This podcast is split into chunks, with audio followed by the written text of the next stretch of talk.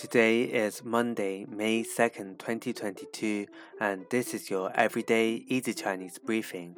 大家好，我是林老师, and in under 5 minutes every weekday, you'll learn a new word or theme of the day and how to use the words correctly in phrases and sentences. Today's theme of the day is wearing clothes. For example, the correct verbs to use when putting on a jacket as compared to putting on a hat or glasses. The first word is chuan, chuan, which means to wear. This is a verb that is used for clothing where you usually have to put your body through something. For example, putting your arms into sleeves or legs into pants.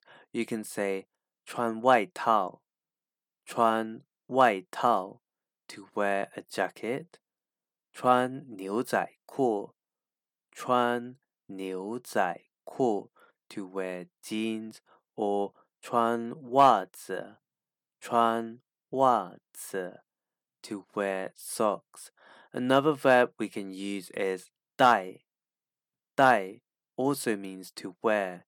This is used for putting on accessories. Some ways you can use this verb are 戴帽子，戴帽子，to wear a hat or 戴眼镜，戴眼镜，to wear glasses, and finally 戴手套，戴手套，to wear gloves. Finally, we have 围，围 which is a verb that can be used for items that you wrap around. For example, 围围巾。 Wei Wei Jian means to put on a scarf. Today we looked at verbs to put on clothing. These are chuan to wear clothing where you have to put your body through, dai to wear accessories, and wei for items you wrap around you. To see this podcast transcript, please head over to the forum section of our website www www.everydayeasychinese.com where you can find even more free Chinese language resources. See you again soon for more practice.